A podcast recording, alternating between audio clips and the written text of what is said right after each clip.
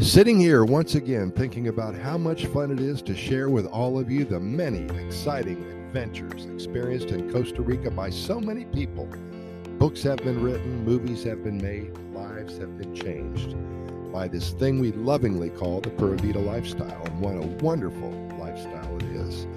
Our goal for the next few writings is to highlight the many human interest stories that come out of this wonderful country. We love to share the good news with all who care to listen.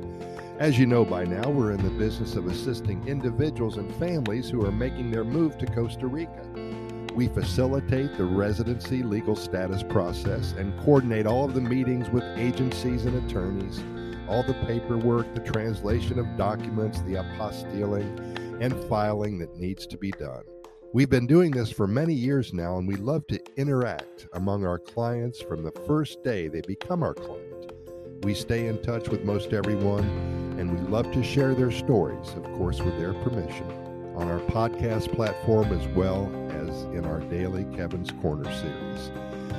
And our only hope is that you find something within our shared stories that click, something that motivates you to perhaps schedule a trip here that's when the magic starts. First, a trip, maybe 10 days of traveling all around the country, checking out the beaches and the volcanoes and the coffee plantation tours, the dense jungles, the high cloud forest, the people and its culture, even taking a couple bites of that gallo pinto. That's how it starts an innocent trip to a biodiverse country the size of West Virginia, a country with two very long coastlines and hundreds of beaches, each one more beautiful than the one you just visited, being able to experience the over 30 national parks with all of their flora and their fauna.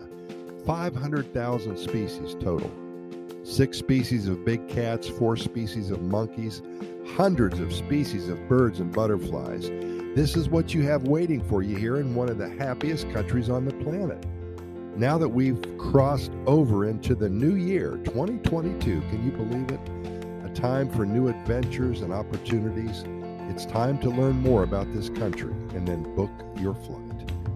We're here waiting for you and would love to see your smiling face when you arrive. Pura Vida, thanks for listening, and we'll talk to you tomorrow.